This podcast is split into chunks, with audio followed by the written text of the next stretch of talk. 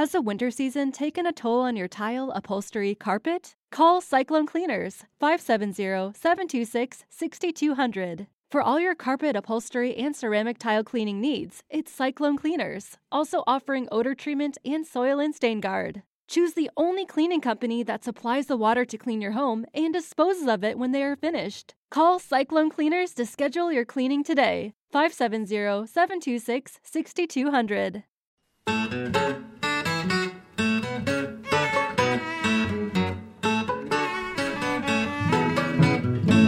This is Pretty Much Pop, a culture podcast problematizing the obvious for about 34 weeks now.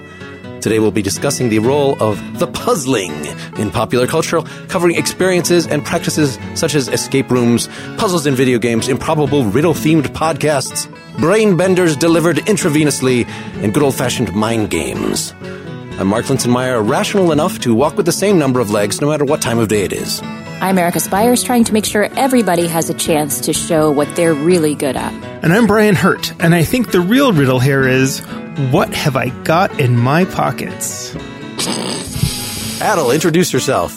Hi, I'm Adal Rifai, and I love riddles and escape rooms and puzzles and, and roodles. And you are the second member of the Hello from the Magic Tavern family to appear on here. Tim Sniffen being the first, being one of our favorite guests so far. So Totally. you got to beat him.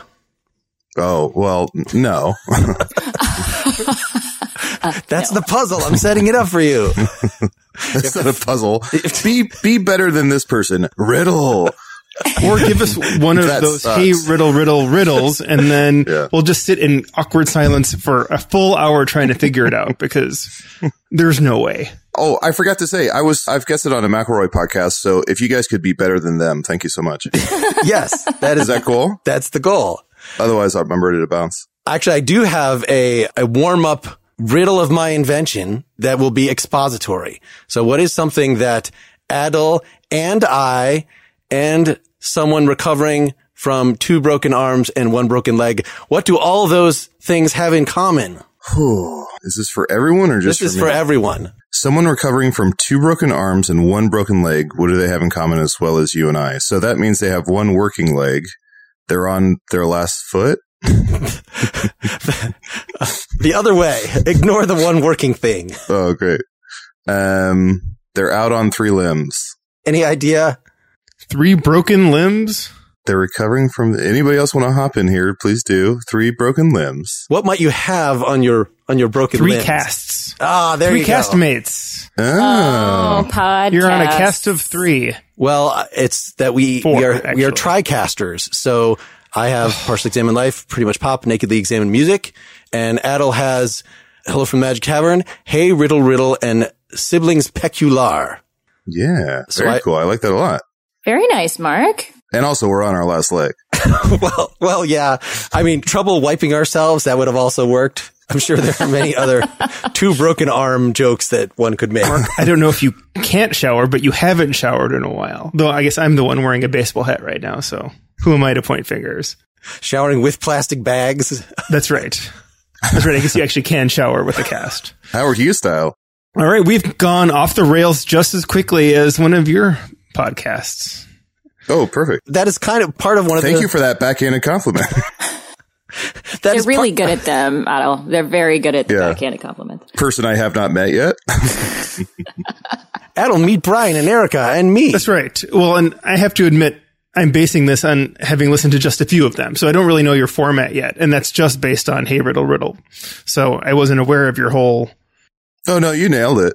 well, I guess Hello from the Magic Tavern I've listened to as well. I guess I wasn't keying in on how, who all the different people were on that one. So Okay. Well, Adal disguises his voice pretty thoroughly on Hello from the Magic Tavern because he's a shapeshifter and his voice. Man, what a treat to be on this show, y'all. I don't know if that's uh, to take that sincerely. We'll, we'll, we'll figure Just this out. insults from strangers. What a And then me saying nothing, just shaking my head in the background. by the time we're done, it'll be insults from friends. All right, Mark, what are we talking about today? So I was just, well, of course, I'm just a fan of Adal's work. And so I, I wanted an excuse to get him on here. And we were talking about topics to do. And this whole idea of, you know, we've talked about in entertainment, different comedies, different dramas. We understand why someone would want to feel catharsis or would want to laugh, but what is the actual role of feeling puzzled. And isn't that a weird thing for mass media or media of any sort to want to serve that you, what, I mean, there are some films that I noted the film Midnight Madness that played on HBO constantly when I got it when I was 11 years old, where it's some sort of scavenger hunt and you're kind of thinking along with the characters of what could the answer to this riddle be like. So there are a few things like that. And there's some key points in other films where this plays some sort of role, but for the most, you know, Harry Potter, there, but it's unclear, like what, what exactly is your role? You know, certainly a more direct way of serving this is to have something like escape rooms, which Adal is somewhat of an expert in that actually involve you in a way that tabletop gaming does or something. Do you want to say a little, Adal, about sort of the appeal of escape Yeah. rooms? What, what got you into this? How does one become an expert in escape rooms? that's something I want to address right away is uh, that's very kind of you to say an expert. I think it's mostly so it's along the same way that people call me like a foodie, which I think has a negative connotation. I'm not a foodie in that I know a ton about food or can cook or anything. It's just that I'm willing to spend a lot of my disposable income on food. Um, so same with escape rooms. I've done maybe 70 some escape rooms, but it's still, I mean, everyone you walk into, I, I still miss a lot of things and I still flounder here and there. Unlike a, you know, accounting or something, your, your years don't carry with you in escape rooms, but I am passionate about them and I, I love them. Um, what I really enjoy about them is it just feels like, I mean, I grew up, when you talk about movies, I grew up watching like The Game. Did you ever see that? Michael Douglas, Sean Penn? Loved it. Mark saw it at my house when he was visiting town. Yeah, we saw it. That has left an impression for years on me. Oh man, one of the most underrated movies of all, of all time, along with Cop Land. But I, I feel like the game and games like Myst and Bioshock and Silent Hill, like I just love this very atmospheric, puzzle centric, any sort of media like that. And so getting into improv, as I got into improv as I got older, I love this idea of like, as a group trying to accomplish something. So it's not about the individual. It's about the group mind or everyone working together and effective communication and all that jazz. I think escape rooms really put on display a group dynamic really well and really show how you fit into any group and how you can handle pressure. So I just, I love the feeling of being locked in a room for an hour with friends and then seeing what emerges in terms of like someone screaming at you and barking orders, someone shutting down, some, you know, I, I think it's such a wonderful, almost like prison experiment. What's the The Stanford Prison Experiment. Stanford prison experiment. You know, it's just interesting to see what roles people take on. And it's as much important for me to be amongst friends or people I feel comfortable with as it is that's a good room. So I've been in bad rooms with good friends and had the absolute best time. Two questions. What is the role that you normally play in an escape room? And does that seem to change depending on which friends are there? Or are you always kind of the anchor of whatever that is? It does depend on who's with me. Typically, I'd say half the time I become like the de facto leader, just in terms of the leader typically keeps track of everything you found and tries to have that connective tissue between like, oh, this goes here and this means that. But when I play with people like, I know several escape room creators and I know several people who are like Mensa level brilliant. So like Sandy Weiss or Max Temkin or uh, Tommy Ranges, Kitty DePero, there's people who are just like absolutely geniuses. So when I play with them, I'm more of like, I can reach stuff. like I'm like, I'm six foot two. Do you need me to grab this up here? And they're like, yes, you ape. And I'm like, yes, done. Um, so it absolutely depends on who I'm with and the dynamic there. Adal, are you familiar with the Bay Area Race Fantastique? It was a, an event out in Sounds like a serial killer. Uh, it was called BARF. That's what it stands for. And it was an event out in the Bay Area in California that Midnight Madness was actually based on. This all night treasure hunt. I remember reading about it in Games Magazine back in the day. Oh man. And I have a stack of games magazine behind me right now. I have a t-shirt in my closet that no longer fits me for writing in with an alternate solution that they published. so that's, uh, yeah, that's, those are pretty much the laurels I'm resting on for the rest of my life. But I was actually invited to participate with some people who were so smart I was too intimidated to do it. So it, it was like really this exciting idea about doing an all night midnight madness type thing. But I had heard descriptions of it and I thought, yeah, I'm just going to be dead weight. So That's wild. I will say at some point though, I forget, there's a term for it, but not being a genius, I forget it.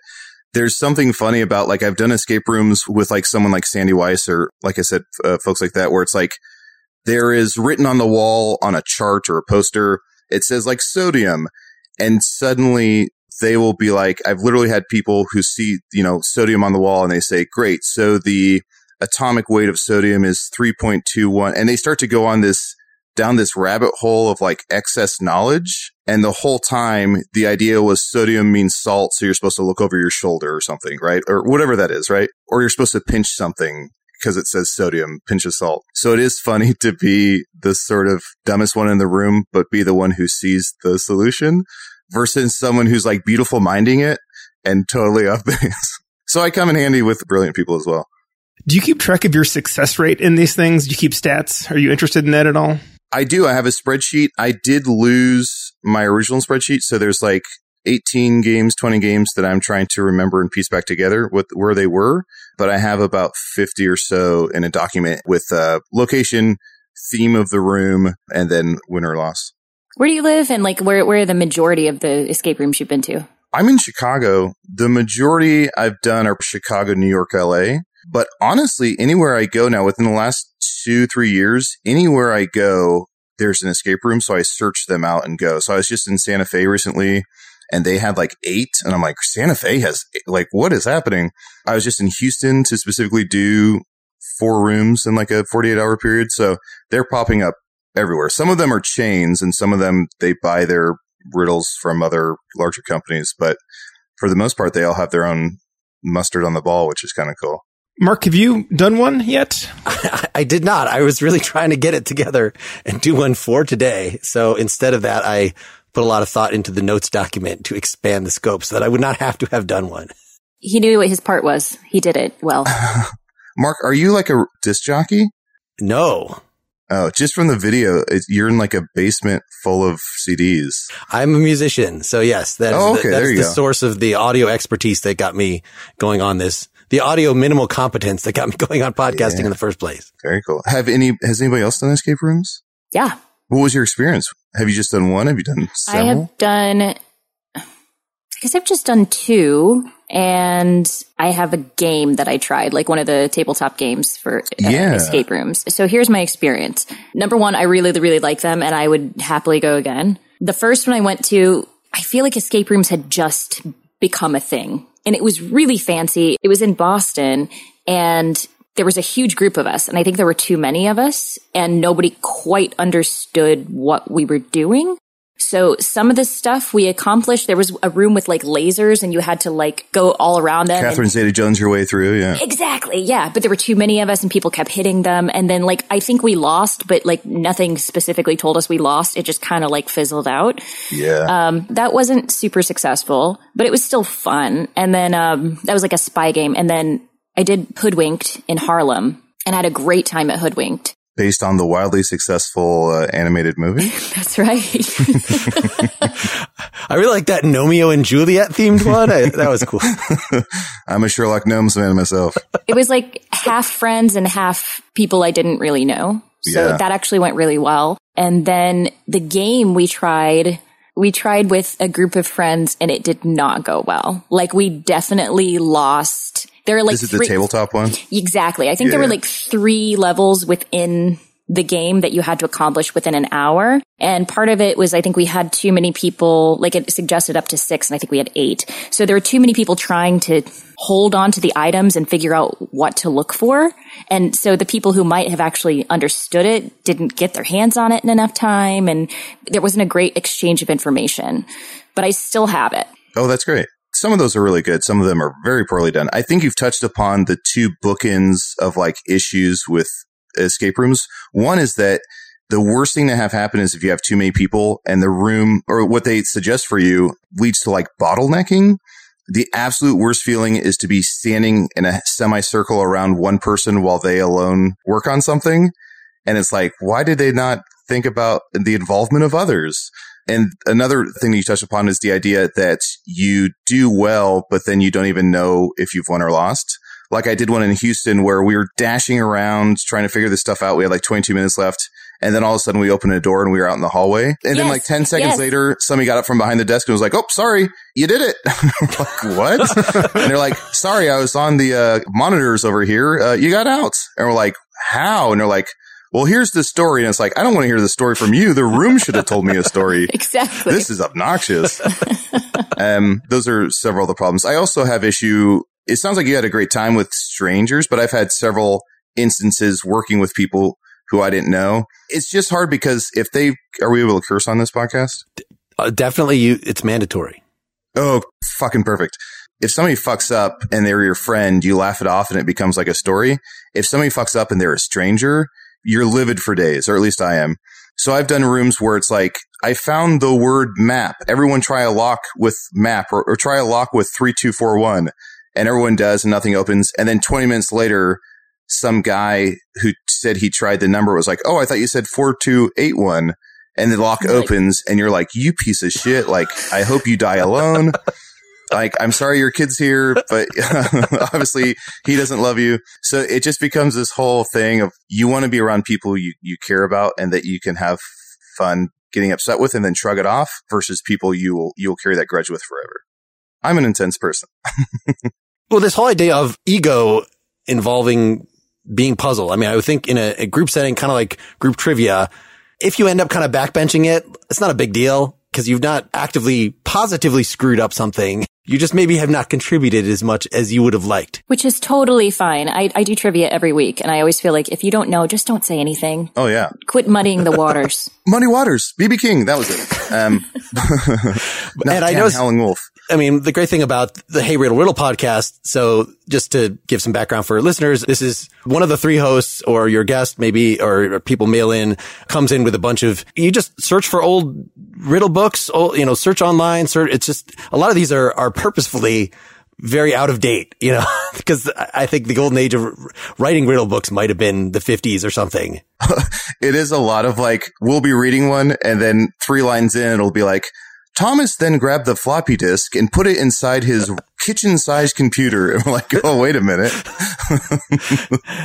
and so then you guys try to answer them or the, you know, the other two people, but so much of the joy of it is that you don't just immediately get it, right? It would be a very boring, fast podcast. I was looking at reviews of you online and people are, uh, you know, if somebody says kind of, I can't believe that I was expecting a, a no nonsense presentation of these brain challenges so that I could play along with you. But so much of the fun, it, you know, this is to get at the, the interaction between improv on the one hand, where there's no right answer or, you know, there are more optimal answers than others. And there's uh, similar sideways thinking in what makes for a good joke, makes for good improv versus giving the correct answer to the answer that the riddle constructor had in mind.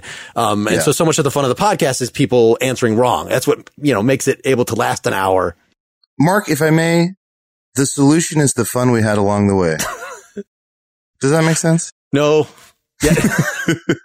Do you guys know Hollywood Handbook? Just through your guys. It's a comedy podcast. But we had a guy named Hayes Davenport, who's an improviser, screenwriter, really, really funny, nice dude. But we had him on and in like the span of five minutes, he answered like 10 riddles. And it, I think on break, we were like, just so you know, like, feel free to not, feel free to not get it right. And he's like, what? And it's like, we only have a finite amount of riddles. We should probably, uh, pump the brakes. And he's like, oh, yes, of course. Like, we want to ha- do scenes and stuff. I'm like, yeah, yeah.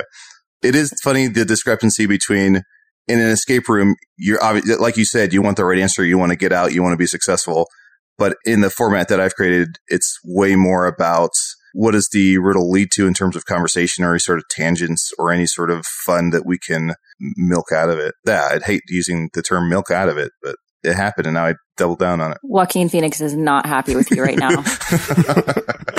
um, I will say yours is the first podcast in a long time, maybe ever. I don't know where I've actually had to pause and, and write stuff down because those anagrams, you know, that's like, well, I was driving. I'm like, oh, I'm going to stop and, and come back because yeah. if you're really serious and you want to take a shot at it, I don't know. I can't do those in my head. And sometimes people will say, well, well I'll let you pause and go do this. I'm like, yeah, I'm not pausing. I'm driving. And I'll, I'm just going to power through. But for the riddles, that's just a really different kind of thing in terms of engaging and maybe just for visual people. That was kind of a neat thing.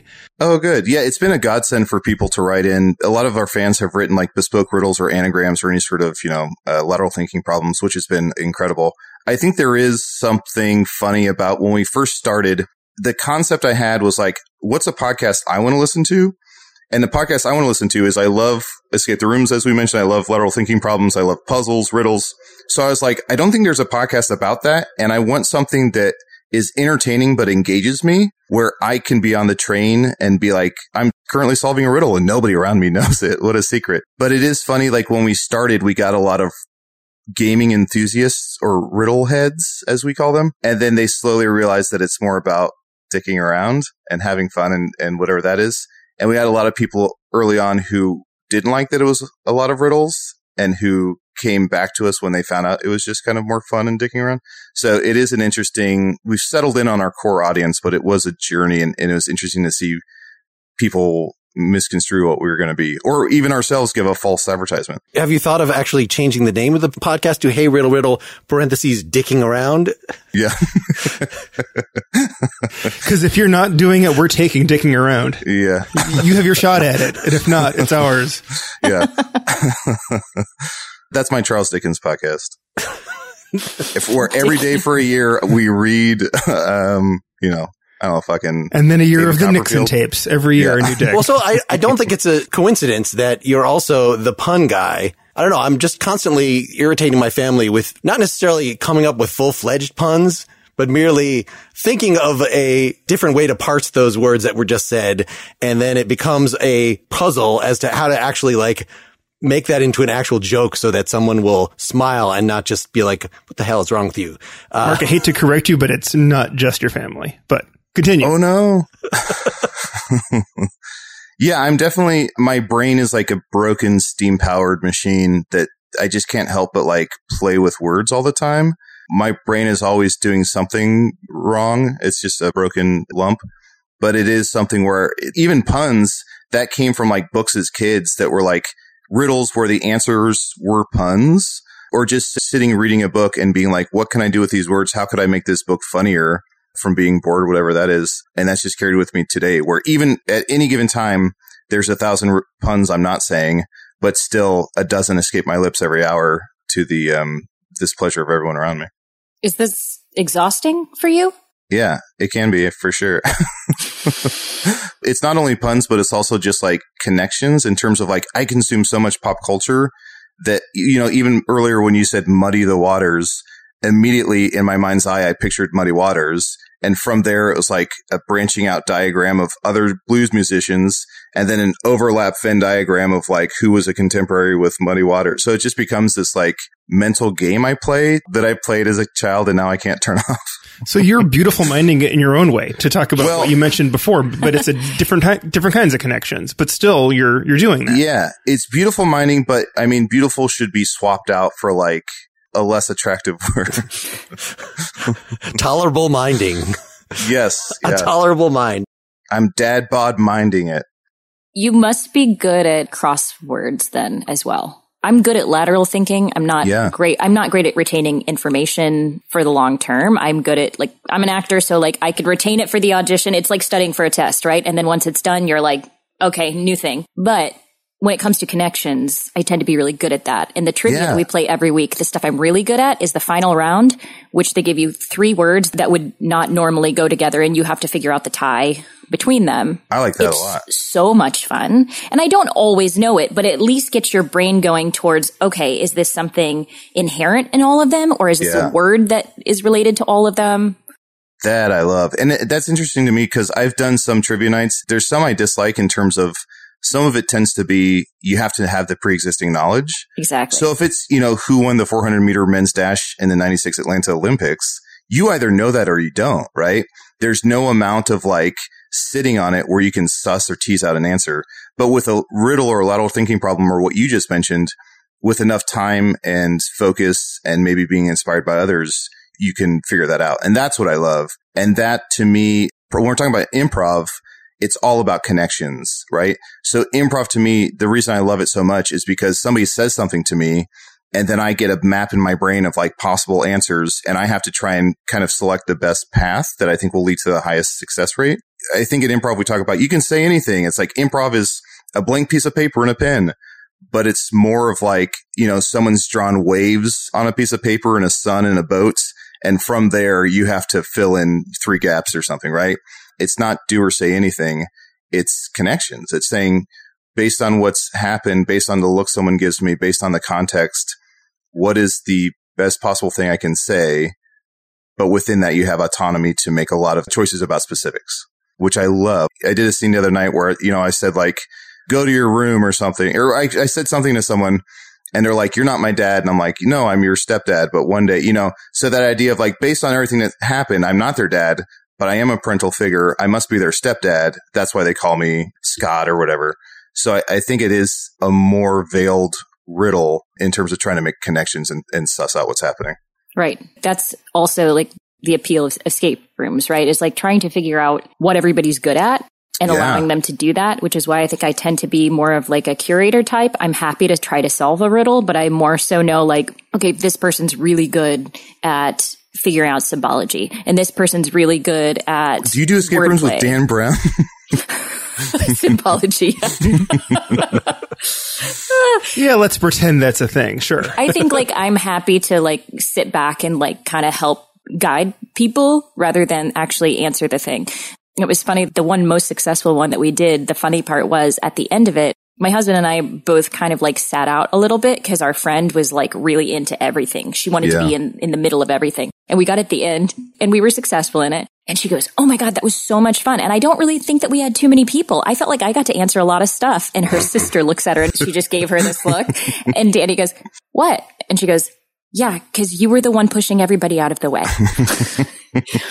and we all had a good laugh and it was fine. But like, we still had a good time. But it is funny to see like how people really show their personalities within those rooms. It brings out the best in people, and it's to tie it back to Dickens. It brings out the best in people and the worst in people. Tale of Two Cities, but it's a fun thing of. what was that again? What was that book? Tale of Two Cities. Little, little known classic. But it is funny in terms of you see people like you mentioned yourself sort of curating an experience to be like, why don't you two work on that? We have this. Look around the room for this. Everyone look for a clue, you know, which help involve everyone. And those are sort of macro overseers, which I really enjoy. Or you have the people who have to touch everything in the micro where they're just Tasmanian deviling their way across, being like, I mean, I've had stuff where I'm, I find a piece of paper in a desk and I'm holding it and someone's yanked it out of my hands before I read word one. And they're like, sorry, I wanted to help you with this. I'm like, what are you doing? So it is funny to see people's personalities on full display, which is why I also love like immersive theater. So I've gone to Sleep No More, if you're aware of that in New York. I've gone to see that nine times. And that's something that's definitely a Stanford prison experiment where people wear masks and you can't see anybody's face. The audience member wears masks and people just like fuck in dark corners. People like grab stuff and smash it against windows. Like everyone turns insane because they're like, there's no consequences. I can't be seen. It's the purge. But at the same time, there's like beautiful connections being made and beautiful pieces of theater happening and dance and these sort of one-on-ones with the actors that are really cool and, and nice storytelling. So I do like this sort of the pendulous swing of what escape rooms or immersive theater brings out in people or improv.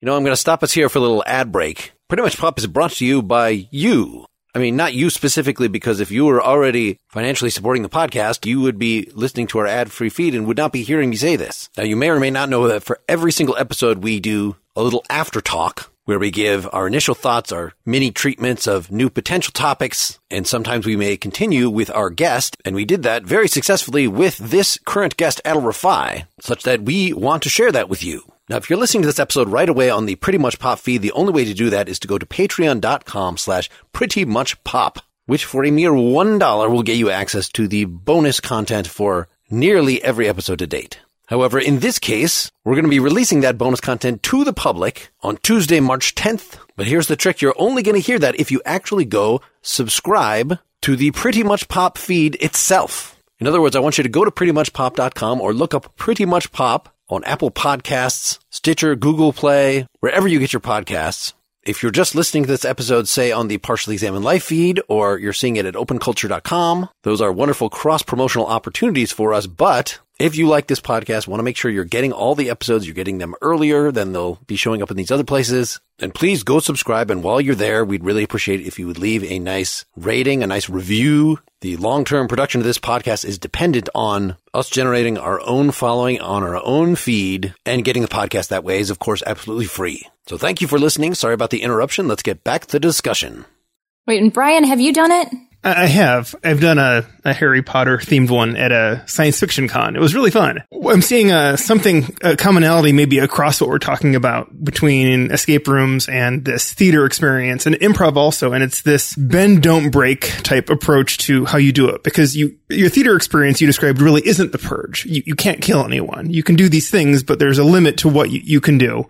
And in escape room, you have to like all come to this agreement that you're going to play by the rules insofar as, well, this clearly needs to be solved by manipulation. I can break it, but I'm not going to, right? All these conventions that you're playing by, but, and you have to stick with them and you want to sort of push them to their edges because you don't know how clever you're going to be asked to be. It's like, well, it's paper oh, there are scissors. Apparently, I guess I can cut this, whereas this wooden lacquered box, I, I can't break it, right? And so to know like kind of where that, that line is, uh, I guess with, with improv, it's the same thing. It really only is funny if you're tweaking and you're kind of finding the edges of the situation, but to blow it up, it's not any good anymore. So yeah, I like that expression of finding the edges. And I, I think something that's very important to me that I think also should be mentioned in terms of why I enjoy this stuff so much is the idea of the group effort.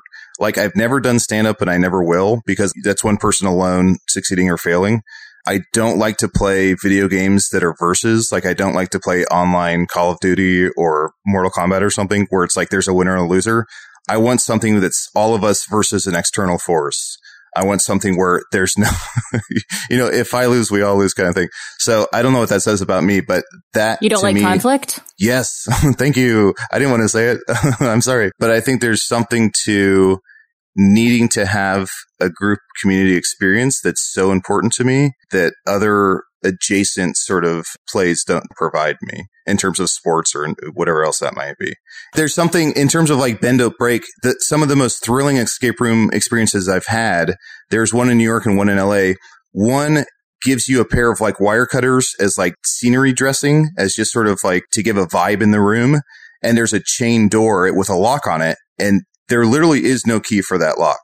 So what you have to do that we eventually did after like 30 hours of hemming and hawing was to use the wire cutters or bolt cutters to snap the chain, to cut it off. And that was something that was thrilling to me because my Midwestern persona was like, I do not want to break these people's room. And then later the person was like, yeah, you're supposed to cut that chain. Like that's what you do. And I'm like, that's insane.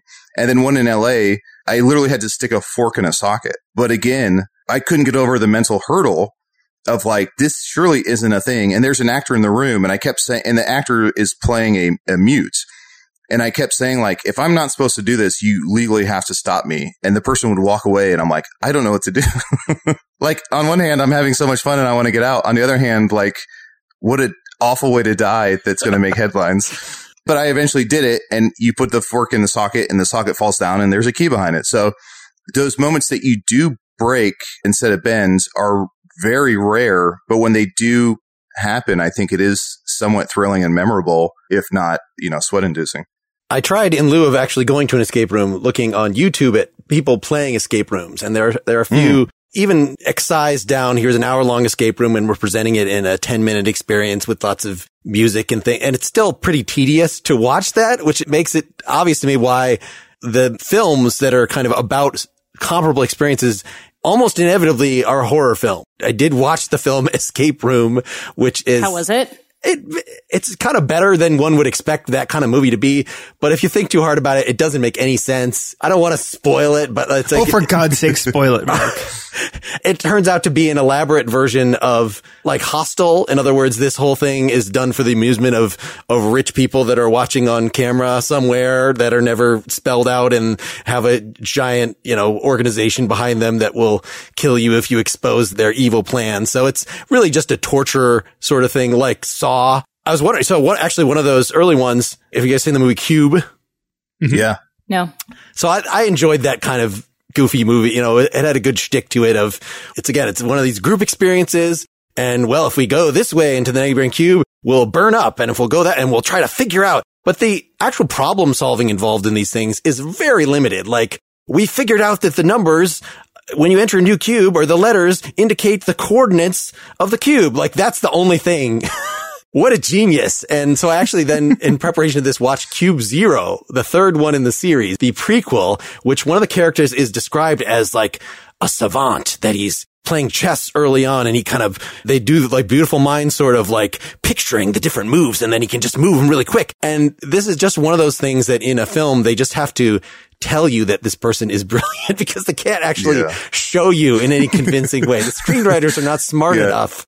In the script, it says he's Bobby Fischer esque. And it's like, what? well, Mark, what I think you've gotten at is that watching problem solving isn't interesting. I mean, doing it is so engaging that, you know, you lose track of time and I can be bored during what, what should be an interesting movie if it's not interesting enough and it's only an hour and a half long. Whereas I can be playing a game on the computer and yeah, six hours will go by, but my, I'm processing completely differently and it's all going on internally and I'm figuring things out. And if someone would be watching that, like, dude, what are you doing with your time? This is crazy. This is so boring. And you're doing this and you're going to get that and you're crafting or whatever and trying to figure out how to get through this thing. I think, Adal, it's why the, the humor is such a key ingredient to what you're doing because you know, people will try to solve along with you.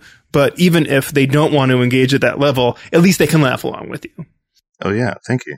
when we were prepping for this and reading some of the reasons why people like this kind of thing, it reminded me like I love watching mysteries. I love watching like thriller mysteries.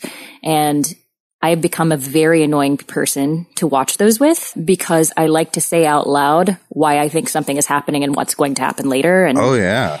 Because if you're right, then you look, even if you have three wrong guesses, if you have one correct, you feel great and you feel like you've gotten the respect of your peers. I'm guilty of it too. But anytime I watch Jeopardy with like a group of friends, somebody will shout out the answer and then repeat it like four times as if the person on TV can't hear them.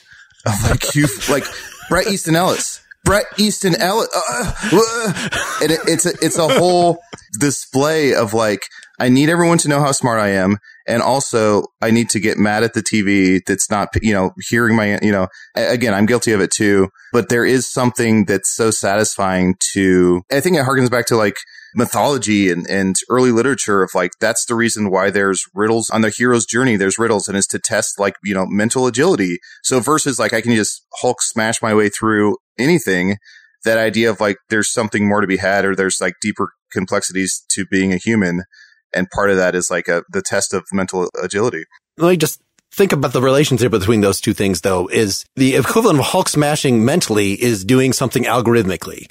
And I find, especially if I'm in a video game or something and I know like, come on, I just want to punch more stuff. I don't necessarily want to figure out what order to ring that stupid bells in or whatever the thing, you know, that I have to do to get to the next area. Then it will just be what game are you playing like God of War, for instance. for whom the bell tolls the game like a Laura Croft. Mark is tomb raiding. So it'll get very algorithmic that that's kind of where I feel most comfortable, which also is not a very good group activity. Like if your algorithm is, I'm going to go around in the escape room and feel everything, like yeah yeah that's just you doing that. Or you could try to order everybody around, but like it's hard to coordinate.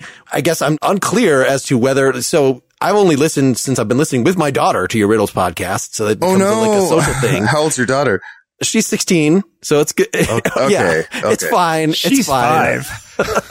i'm sorry you've probably had to Horrible have many father. conversations afterwards That's all right. She, she hears worse at school. sweetie here's what a perverted duck is So we've only listened up to episode 13 or something like that because you can't binge with another person. And I haven't started my long distance trucking company with my daughter yet. Yeah. that would be, be in the car for that long. Um, do you feel like having done what, 60 some of these now? we're about to release our 83rd episode 83. Okay. Yeah. Yeah. So do you feel like, wow, I've, in fact, pretty quickly, it seems like the types of lateral thinking that are available yeah this is again excluding like knowledge of trivia. Like there's always more trivia that one could bring in. One could know how old fashioned post office boxes worked or whatever these things that a particular riddle might involve offensively that you might say, how the hell could you expect, like you expect a riddle to just be a raw measure of intelligence. But given, you know, those raw measures of intelligence, it seems like there's a pretty limited number of ways like, okay, I'm considering the word. Am I considering the letters in the word? Am I considering the number of letters in the word? Like that you could kind of actually get algorithmic about it after a while. Yeah, I do think you start to compartmentalize that there are the same types of riddles over and over. And if you kind of check each box when you hear a riddle of it, like, is it this type? No. Is it this type? Is it, is it homonyms? Is it uh, this? Is it that? So I think you can start to distinguish that there's three or four camps that every riddle falls into. I think obviously we're still having fun with it, but I think there is something to when people write their own riddles and they're somewhat broken. I think that's enjoyable. Or we found some riddle books that just have the most wild premise that you can't possibly, you couldn't possibly um, come to that conclusion. Like they're, they're absolutely impossible to solve on your own. You just have to read it and then groan. I agree with you there that there's sort of a finite way to package them. I do enjoy something like recently we did one where it's not really a riddle, but there's something where it's like you have two minutes to name an animal for every letter of the alphabet. Go. So something like that, I think is probably going to sneak its way into the show more and more is just these more sort of mental Olympics than it is like a Agatha Christie novel. So this idea of based on what knowledge you already have, here's a sort of format that I'm giving you or stipulations. And within that, you need to fill in the blank or, or slot in for X. Right. I think similar to like a crossword puzzle or something, right? If there's a limited number of ways that they can write a clue. Yeah. And you eventually get really good at it, then it's less about how to solve the crossword and more about how quickly you can solve it, which is, I think, probably why escape rooms are really fun for a lot of very smart people because then they can start timing themselves. You know, a lot of people finish escape rooms before the allotted time is done. Then it becomes who did it the fastest. And that's something that you can always, I think, improve upon. Absolutely. And there's something to like the flavoring of it. Like you said, Brian, that you did a Harry Potter one. I've never done a Harry Potter one and would love to. So this idea of even if it was very similar riddles or puzzles, if the flavor is something I'm interested in, that I think that's always going to pique my interest. I'm always going to be looking for, you know, if there's a, a nautical one versus an Egyptian one, I think there's always the packaging can always be a different shiny color that's going to pique my interest for sure just to comment on that one, to get out, the final thing was having to wave the wand in a certain way. It was really, and it had Ooh, a motion sensor cool. in it. Yeah. That, there was Ooh. a TV screen that was capturing the tip of the wand. It was really fun. That was a, a neat piece. Adal, I guess it never really occurred to me that these riddles would fall into different taxonomies that you could identify. Maybe I can let you know what my favorite one is and you can tell me what yeah, kind please. of riddle it is. Okay. What do you and Mark and someone with two broken Never mind. The callback. that, that's the type. Aha, improv. I see what you did there, sir.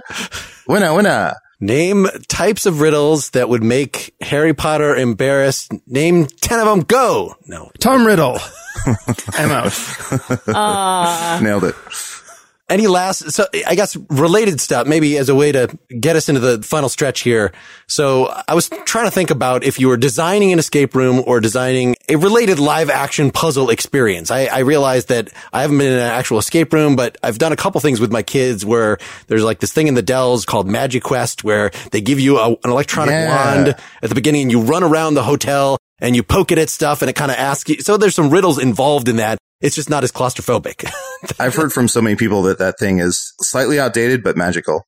Yes, if you if you want to see little like you poke at the thing and then like a fairy comes on the screen and says that's wonderful you, you uh, but that is kind of like the I, I, guess I was reading maybe escape rooms evolved out of escape the room type video games which I'd never heard this expression before but you mentioned Myst before of you know where you have a very limited set of things that you could do that this seems to distinguish it from escape room. You know, it's sort of the difference between live action role playing and computer role playing, especially if you're in like a Myst where what can you do? You can touch stuff. You basically click around to be like, what in here has anything? Yeah. yes. And then unless you have to like set a number sequence or something like, okay, probably you could just do it algorithmically, where's Waldo style in terms of, but sort of embracing all the possibilities of, you know, variations on live action escape room type things have you thought like Adal, have you thought about if you were designing one, what kind of things would you, or have you done too many? And so that kind of ruins the, like every time I think of something, it's, it's already been something I've experienced or. I'm definitely not jaded by escape rooms. So I'm always, I'm still in their thrall. So I'm, I'm very excited to do more. My two thoughts in terms of like what's impressed me most or what's maybe lacking that I would like to see people do. One is more isolating the members. So I've done one room where I had to get into a coffin. It shut behind me and locked, and I was led into a separate room. I did this with Arnie and Matt from Magic Tavern. So at one point, all three of us were in different rooms and we couldn't get to each other, but we had to like solve stuff that required all of us to work together through the intercom or whatever. More rooms that involve isolating members and trusting that you'll figure out a way to work together to get out. That to me is the whole purpose of the escape room is that idea of connecting with the people you're with working together. And like you said, not one person scrambling to touch everything and then feeling great about themselves while everybody else rolls their eyes. Some of the cooler things I've done is like there's a escape room in Champaign Urbana that's run by two of my friends. It's some of the best escape rooms I've done called Adventures in Time and Space. And they did a room where I think it's done now, so I'll spoil it. But they did a room where part of it was you have to hold hands across a, a wall I can't remember if it was like an electric current or something, but you have to kind of literally hold hands with your teammates. And that's how you kind of defeat the final moment. So stuff like cool. that where it requires everyone's participation versus one person can do it on their own. The other thing I would love to see and that I might do if I ever have the opportunity is more immersive theater in escape room. I think that's a new element that's going to cause a little bit of just bring that new shine to it is the idea of you can't account for what people are going to say or do. So I've done maybe two escape rooms with immersive theater elements. One of them was recently in Houston called Strange Bird. And the whole idea for the escape room was that it's a seance to bring back Houdini run by this charlatan. And the woman who's running the seance is like talking to you, asking you questions. She gives you a tarot card reading. She feigns respect for Houdini, but secretly hates him. It's just such a cool, wild ride. And you feel like you're inside a play while also solving riddles and puzzles and everything and working together. So that to me, to feel like you're inside a video game, to feel like you're inside, you know, a movie, especially the game, the, the movie, the game, please watch that. That to me is what I want. That's the pinnacle of, of escape roomism to me. So I would love more immersive theater in terms of like, you feel like you can actually say anything and it works versus I'm walking into someone else's party and I have to figure out what's going on. The fact that you can bring your own personality to it or switch up strategies to try and elicit a different response. I don't see how you get anybody to create that unless they were improv. Like you need a combination of improvers and engineers. Yeah. Be fantastic. That's always what we wanted. You know, some of the first video games that I really liked were those text adventures, Zork and things like that. And so much of it is figuring out what vocabulary. I don't know yeah. the meaning of the word take. Yeah. Screw you. It's testing, like Brian was saying, like feeling for the edges. To go back to that, the strange bird Houdini room, in that room, there was a trunk, like a, a trunk that Houdini might escape from. But the most fun thing for the whole hour, besides the immersive theater elements, was that you could put anything in the trunk and it would lock for 10 seconds and there'd be a drum roll and the lights would flicker.